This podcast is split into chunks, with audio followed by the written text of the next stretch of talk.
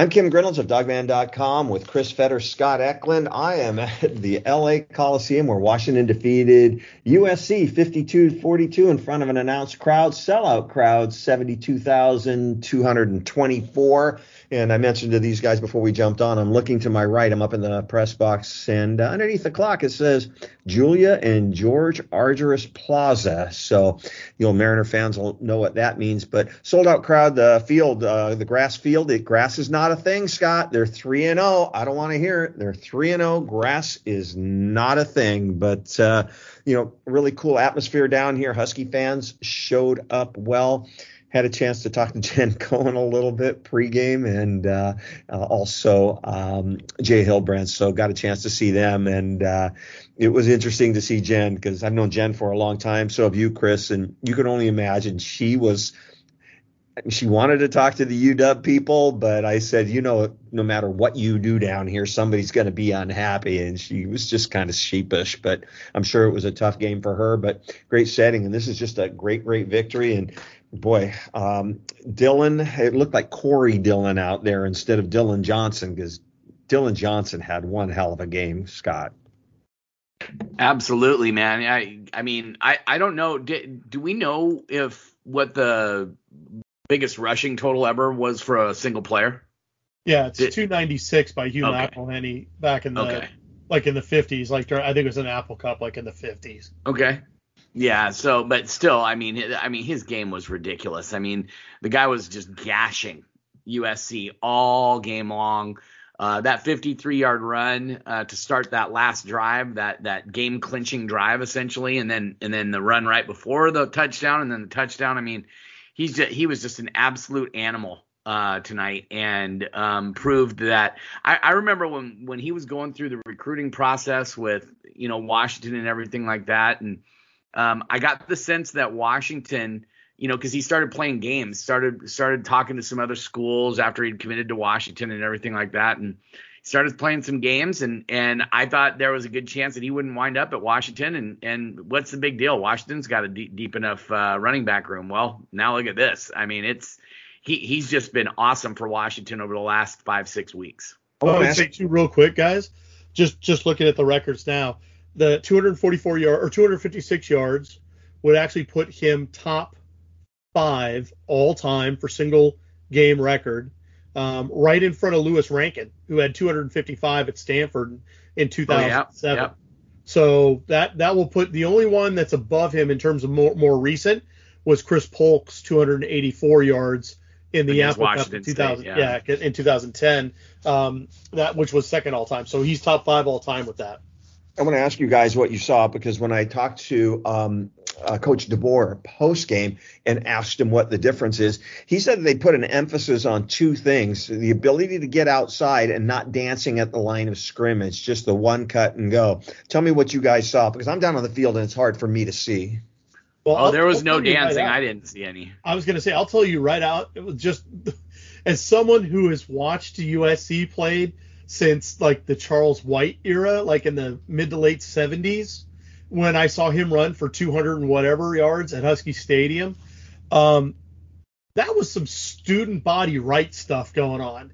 Some I of mean, it was, yeah. They just played those toss plays to the right and the left, and they just let Dillon Johnson go to work with some of the outside blocks, and it was so pretty to see that being played in the Coliseum against USC because USC is a team that obviously has made an absolute mint off of those plays for decades. And Washington to be able to kind of throw it back at them a little bit, that was fun to see. Hey, Scott, I wanted to ask you about something because I'm always listening to the opposition broadcast when I'm on the road because, like I said, it's difficult for me to see things and these guys were as good at broadcasters as I've listened to in a long time. They're good, but they were talking quite a bit on some of those outside plays. Just that Washington had the numbers, and they were saying when you got five blockers on four uh, defensive guys, it's easy money. Did you see a lot of that? Was that some oh, kind yeah. of scheme they were running? Tell me a little bit about that. No, I mean it. It just looked like every time they lined up, it it, it was the the alignment was made so that you uh, USC would would end up overloading one side and leaving the other side wide open, and then they would just run to that other side. And I mean, it, it happened at least four or five times that I saw, and if not more. And they did it with Tybo as well. Uh, I saw Will Nixon get a get a nice big chunk run on on a play like that. So yeah, happened quite a bit, and I think it was more of an alignment thing that Washington was putting out because they probably saw in film how Alex Grinch wanted to cover cover up things on the on the strong side, and then they would run it to the weak side. Was it was it right side? Was it with Julius Buelow? No, it, it was both sides really, but they did more damage to the right side definitely.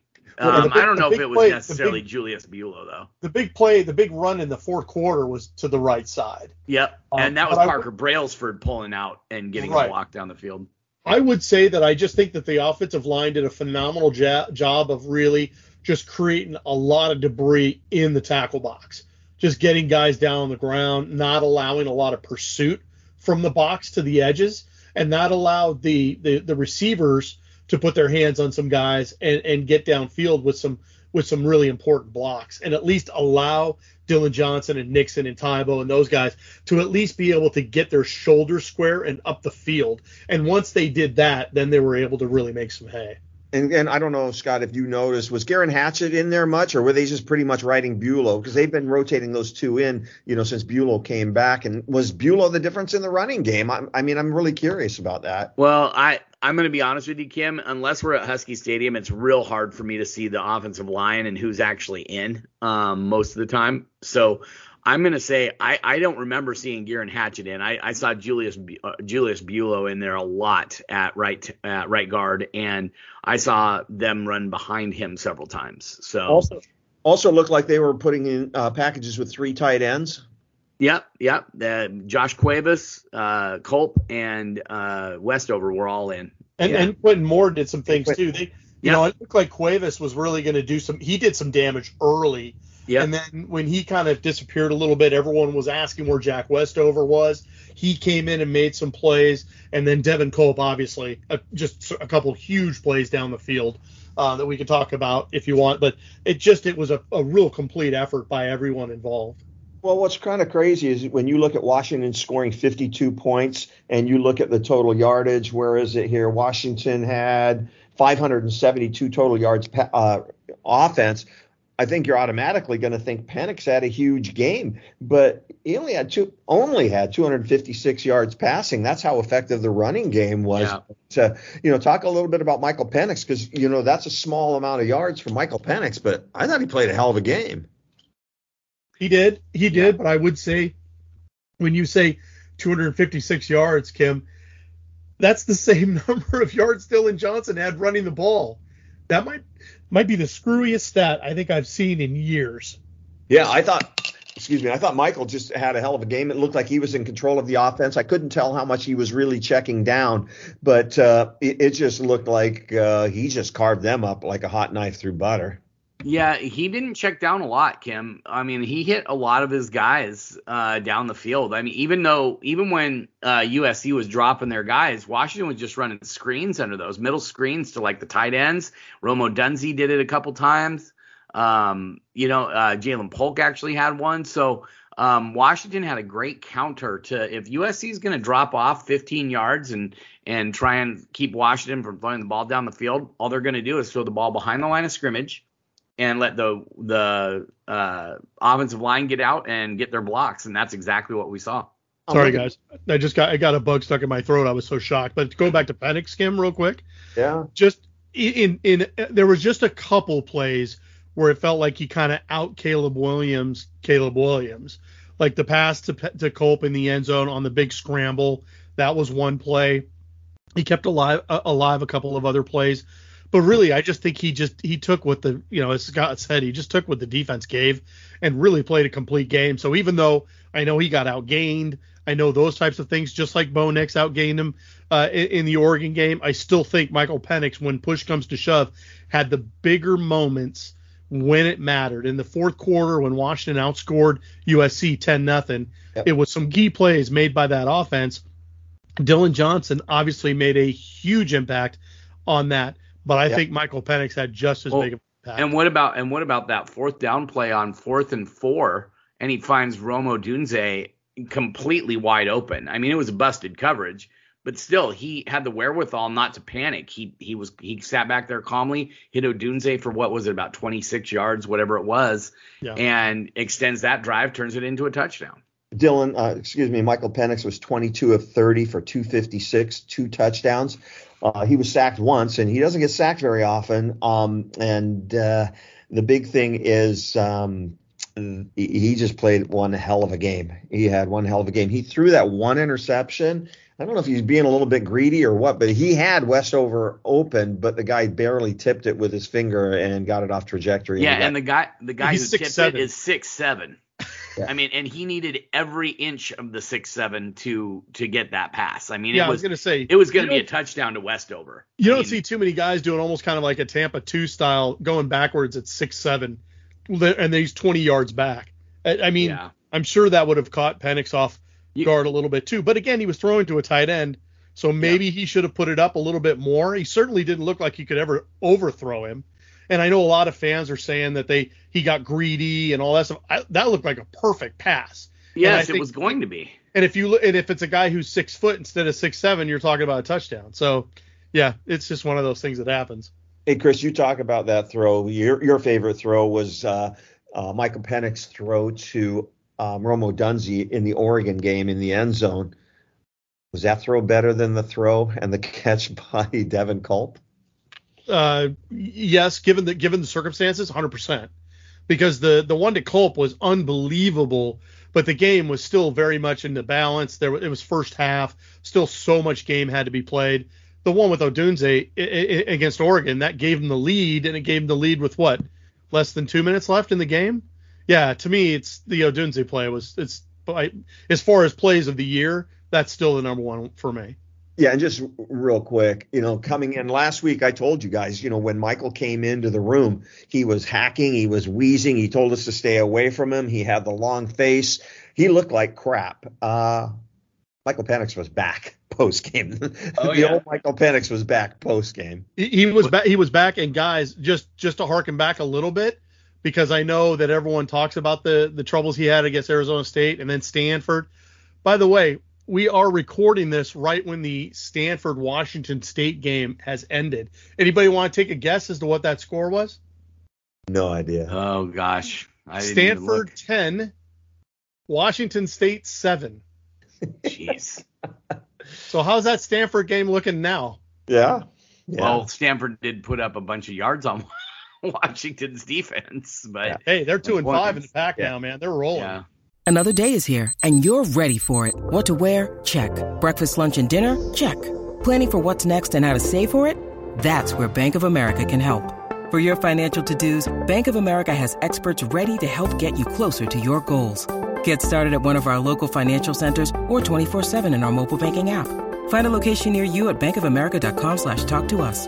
What would you like the power to do? Mobile banking requires downloading the app and is only available for select devices. Message and data rates may apply. Bank of America and a member FDIC. Mother's Day is around the corner. Find the perfect gift for the mom in your life with a stunning piece of jewelry from Blue Nile. From timeless pearls to dazzling gemstones, Blue Nile has something she'll adore. Need it fast? Most items can ship overnight. Plus, enjoy guaranteed free shipping and returns. Don't miss our special Mother's Day deals. Save big on the season's most beautiful trends. For a limited time, get up to 50% off by going to BlueNile.com.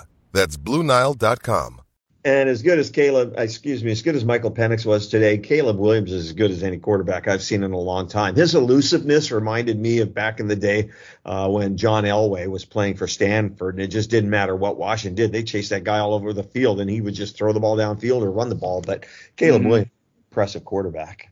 Yeah, he is, but I'll tell you what, you you make him stay in the pocket, and that's what they did in the second half. If you watch they or actually it was late in the first half. That was when uh, Zion got his his sack and a forced fumble, and and Bralen Trice got several pressures. Carson Bruener got in for a few pressures as well.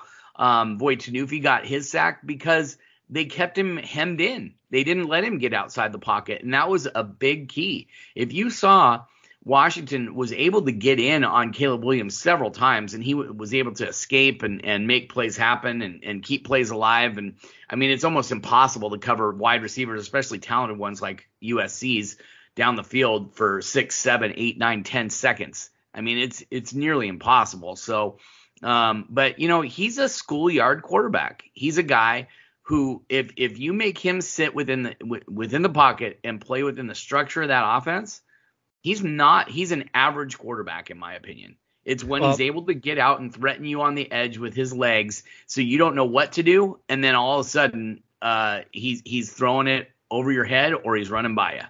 And Chris, Yeah, I don't. I don't think he's a. High, I mean, I, I just don't think Heisman Trophy winners are average by any stretch under any circumstances. I think Caleb Williams is half magician. The thing is, as Scott you mentioned, if you can get him somewhat contained, because you you're never going to be able to completely shut him down ever. No, ever. no. He is going to make Mahomes type plays. He's going to make four or five of them a game that just leave you shaking your head as you see the debris scattered on the field, wondering how was he able to do that.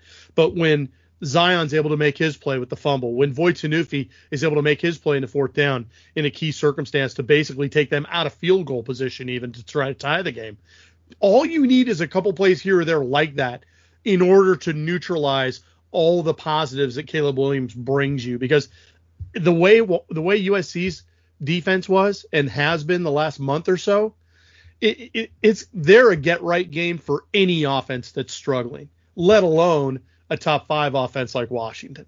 Yeah, the thing that was just so impressive about him, I was, you know, seeing him up close and personal like I was. He's big. He, he's got a real thick lower body. He's built like a running back. He's Mhm. a big, strong, muscular guy. He does not have skinny legs. He's got those big calves going. He's a man. I mean, he's a grown man. He's really thick. And just off the, uh, just looking at the stat sheet, he was 27 of 35 for 312 with three touchdowns. Uh, that number that kind of sta stands out to me a little bit. He was sacked three times. So Washington was able to get in there, and they were chasing him all over the field. So, uh, but like I said, he's impressive, and I'm sure Washington will be glad not to be facing him again. But Washington really struggled on defense as well. Austin Jones, the transfer from Stanford, 11 carries. 127 yards, but uh, they they tore Washington up. They Yeah, well, part, part of that part of that was because of the threat of Caleb Williams. Washington was doing a really poor job of the read zone, you know, Yeah. playing that. And you know, anytime, I mean, if they went with Austin Jones, Caleb Williams just kept the ball and ran it.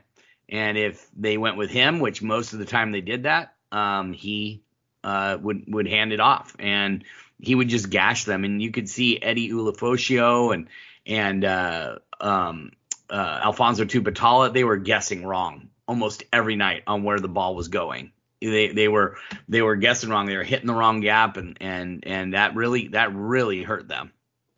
yeah, Yeah, also- I, was gonna say real quick, Kim. One of the things about Caleb Williams too, that's rough, and and and people were wondering pregame. Washington fans were asking whether or not they thought Washington should use a spy on Caleb Williams, and my answer was no. Oh. And I think you saw it during the game when he got isolated, when guys like ZTF or Trice got isolated with him out in space. Oh, He was able to get around him, juke him.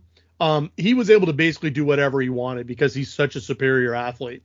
And so you can't you can't spy that guy. You've got to gang tackle that guy. You've got to get him in the backfield and then have like three guys on him because that's the only way you can try to stop him. No, he's going to juke you. Like I said, you know, he's built like a running back and he's got the moves like a running back. And the other thing is, you know, what you guys saw on TV, I saw some of the replays, but boy, their wide receivers sure seem to extend their arms on the defense. oh yeah, oh yeah, yeah. I mean, oh no, that, that- the, the, no, yeah, no, I don't. e- I don't even want to get started on this. Yeah, this is the second game in a row. That that touchdown pass to um Elic Ayomanor last last week, the 39 yard touchdown, he completely shoved off of E- uh, Elijah Jackson and got the touchdown, got the separation.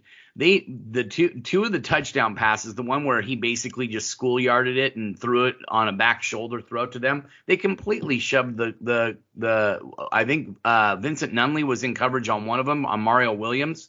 And then uh, I think it was Brendan Elijah Rice Davis. was the other one. Yeah, Rice Elijah Davis Jackson. versus Brent. Uh, it was horrible. I mean, Yeah. and I'm not talking where they're battling for it and and it's just a little it's a little nudge. They extended their arms. Yeah, just- and yeah, it was Yeah. bad. Yeah, just one thing, if you guys can clarify, because I didn't see it. Maybe you guys saw it on the replay. Uh, why did Troy Fautanu think it was a good idea to take off his own helmet, throw on the ground, and then keep on playing? He didn't Uh, take he it didn't- off. It was he didn't take it was off. knocked off. Somebody got up in his face mask. Yeah, no, it got knocked off. and he got a 15 yard penalty for it. Yeah. Yep. Well, yep. for basically just running. yeah. Now I I, will. I, say, I find it yeah. odd that they think that a guy is just going to stop and just sit there. Yeah, What are you going to Yeah. do? He's, I know. how honestly, how much did he influence the play? Because I get that the whole idea is it's about player Yeah. safety.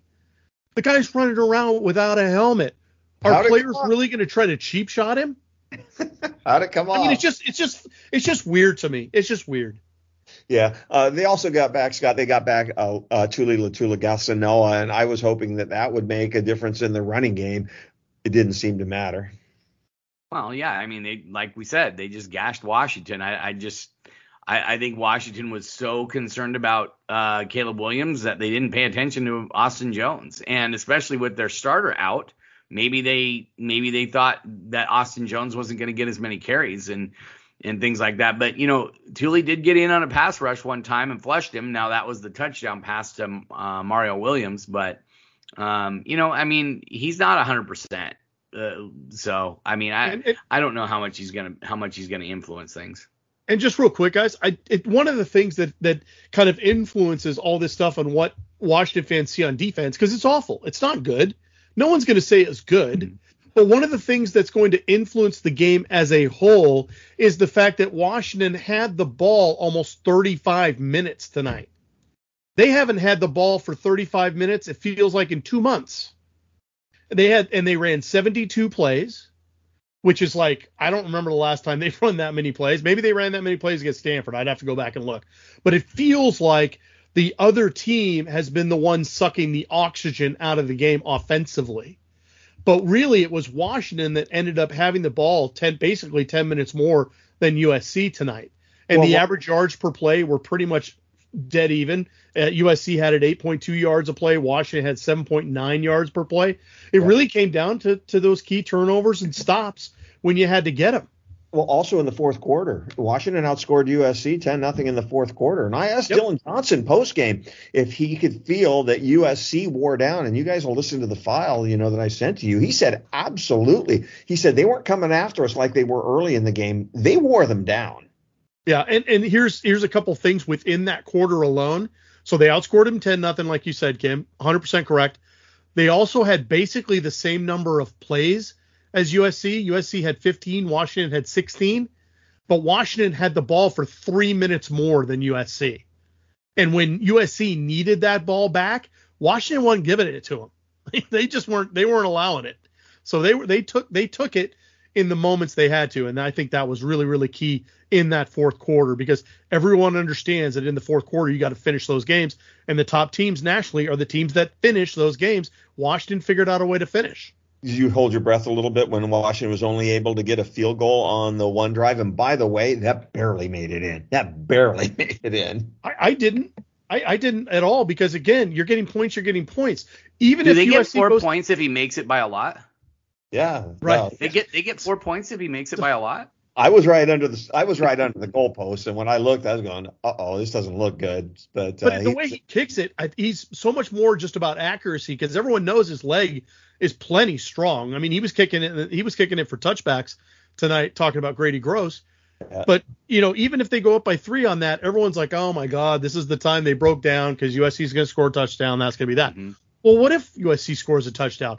Is Wash has USC shown any inability to really stop Washington in general? No. It just, seemed like the the last pe- everybody thought this game was going to come down to whoever had the ball last. But And, and honestly, it kind of it kind of did in a way. I mean, but it was the last possession for USC, not the total last possession.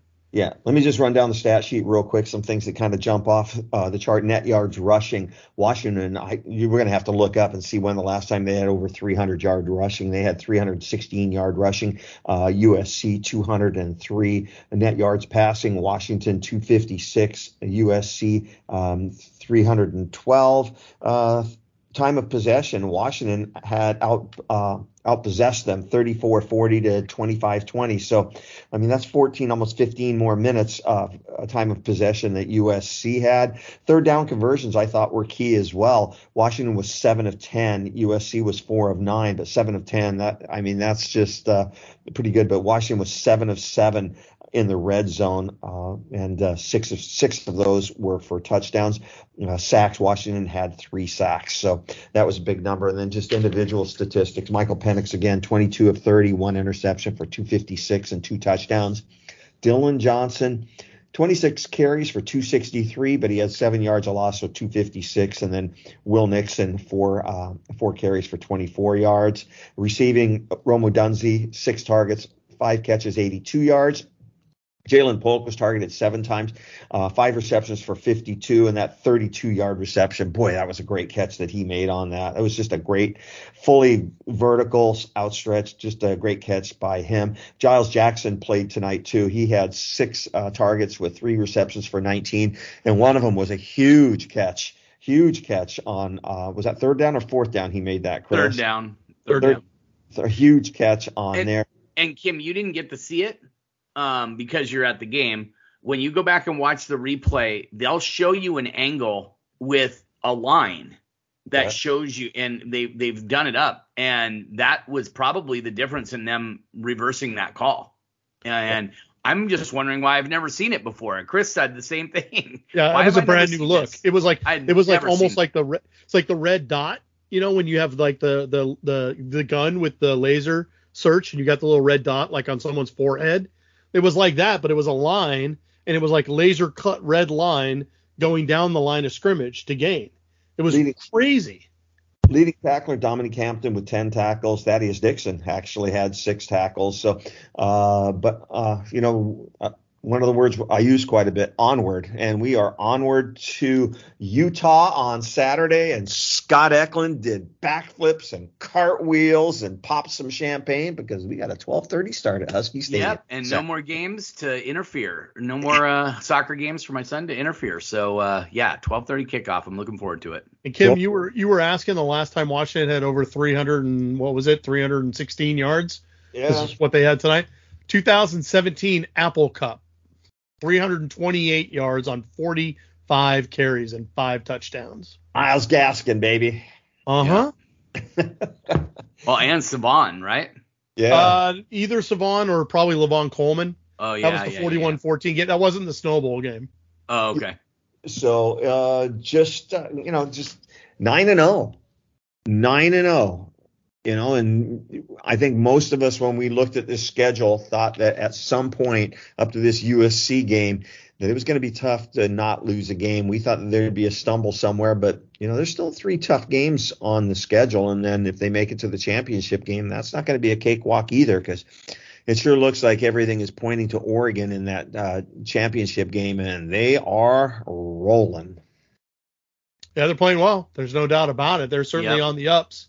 So I think everyone, the national talking heads, are all going to be talking this week about how this this Washington Oregon game needs to happen. It needs to be the eventuality. It needs to be the thing that ultimately decides which Pac-12 team is going to make the playoff. But if Washington goes unbeaten and makes it to the playoff and loses to Oregon, then what? Yeah, that's gonna- gonna be tough, man. No, serious. That is Yeah. that is that is like basically the, if you really think of Washington, Oregon being the two teams of destiny in the Pac-12 right now, that's a that's a coin flip because either Washington wins or Oregon wins. If Washington loses that game and they go 11 and one and they happen to lose to the Pac-12 champions, who they No, beat Washington earlier be in the 12 and- season, wouldn't they be 12 and one? No. Okay, gotcha. Sorry, go ahead. no, It'll- they would be 12 and one. No, they would be 12 and one. Yeah, Yeah. it'll come. It'll come down to if Washington does lose that game, how, how well they played. Was it a blowout or was it a close game? As well as the Michigan Ohio State game and what happens there, and Yeah. do they even let Michigan play in it? So, lots of football, lots of uh, lots and lots of football left. Uh, polls will be out at sometime tomorrow morning. Do you think Washington moves at all in the polls? No.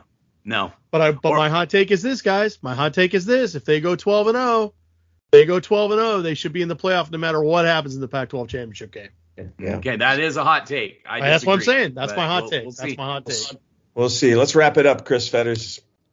Yeah, fantastic night, honestly. And, and I really was wondering if there was going to be a defense that was going to show up tonight that was going to that was going to get right against one of these teams. Not really, didn't really happen.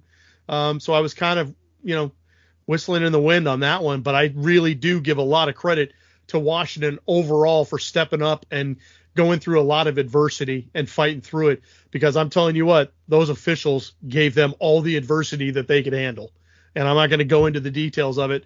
I think Washington fans just understand there was a lot of things going on, and I'm sure Kalen DeBoer. There was a couple moments on TV where he was literally just like, "I don't even know what you're talking about." He was looking at the line judge, going, "I don't even, I don't understand. I just don't understand." So for them to overcome all that stuff, for Michael Penix Jr. to outduel Caleb Williams in his own house, he's got to be the Heisman front runner by now. That's that's another hot take. I don't think that's very hot, but he he's got to be the Heisman front runner at this point. And then now you go up against a Utah team that just scored 55 against ASU. This is going to be a phenomenal game. Husky Stadium should be rocking 12:30 start. It's going to feel like a game played in the 80s and 90s, man. Let's bring it on. Hey Chris, just one quick question. You were talking about Kalen and the officials, and I was down in the end zone, but it, uh, I, I, think it was uh, first or second and ten from the 12, and they took it down to the one, and they were showing it wasn't a first down. you know what? Yeah, what no, that was that was Pac-12 refs, Pac-12 refing the hell out of that play. Yeah, that, that, it's just unbelievable. Like, so the one play that they saw for sure where Kalen was basically going apoplectic on the line judge was when they had the fake where the last yeah, time yeah. they did it was when was when they did did it in the Apple Cup with Wayne Taulapapa, where he got the direct snap when Penix yeah. looked like he was walking away. In motion, yeah. They called an illegal formation because they said like the receiver had his back to the play or something. I was like, you can you can you can look at Caleb Kalen DeBoer's looking at the ref and the ref is explaining it to him and he's like, what are you? He goes, you're what are you talking about? Can, I mean, it was he dumb. basically have done a handstand as long as he's I, I, don't know. I don't as have. As long as he's not moving and he's in the right position, either on the line or off the line, depending on where he's supposed to be. Who yeah, cares which way he's facing? I don't have a clue. Like I said, I didn't want to get into the rant because ranting about officials is about the dumbest thing I could think of because right. it happens on both sides. Everybody gets offended and, and pissed off by him. I'm pissed off by it. But the bottom line is Washington figured out a way to overcome all of that and basically just give the middle finger to the refs and say, we don't care what you do. We're going to beat you anyway. We're going to beat everybody tonight. And that's Scott, what they did. Scott Eklund, wrap it up. Uh, Washington beat a soft USC team. And I mean, and they did it exactly the way they should have. They ran it right down their throat. And Washington, you know, Lincoln Riley is not long for this job. I'm I'm gonna absolutely hysterically laugh when he tries to go ooh. somewhere else. Real quick, real so. quick, Scott. Do we think that Caleb Williams hangs it up? Is he done for the season? No, I don't think so. I, I think, think, he's too much of a competitor. I, had, I, think he's too much of a competitor.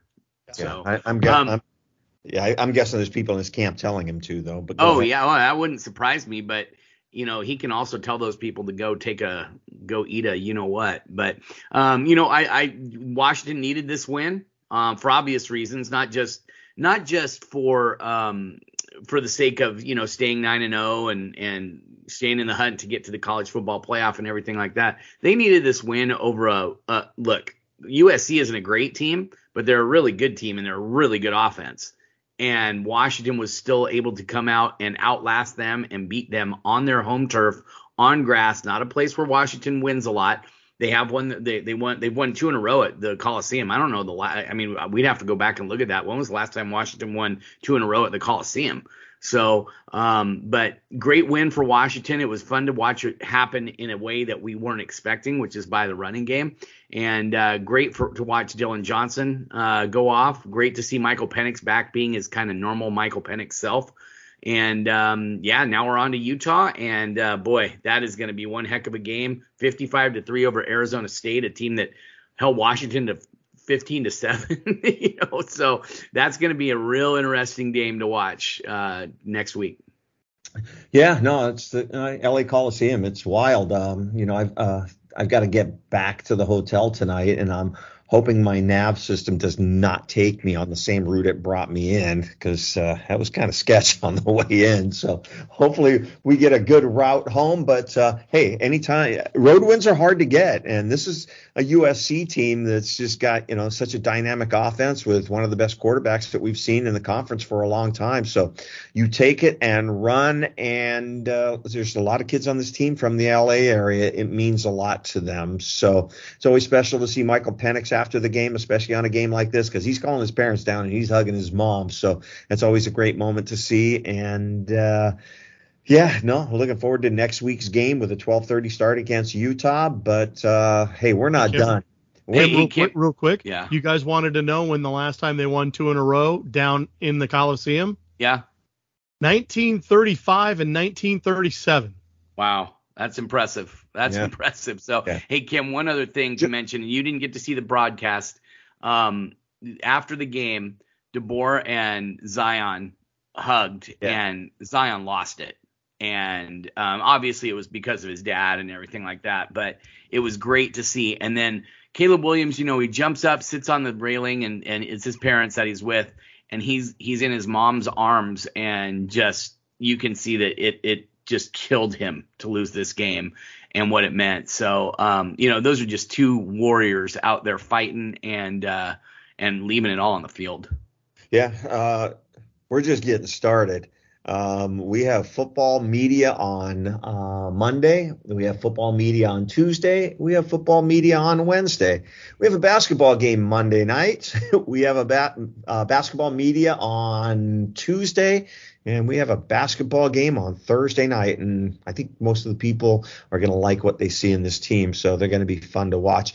Troy uh, Troy Dannen was down here. It was good to see Troy. Um, he doesn't sit up in the box. He sits down and watches the games. So it's always interesting to see how those guys are. So hey, it's going to be a busy week for us. So, anyways, hey, for all of us at Dawgman.com, I'm Kim Grinolds along with Chris Fetters and Scott Eklund. Go Dogs.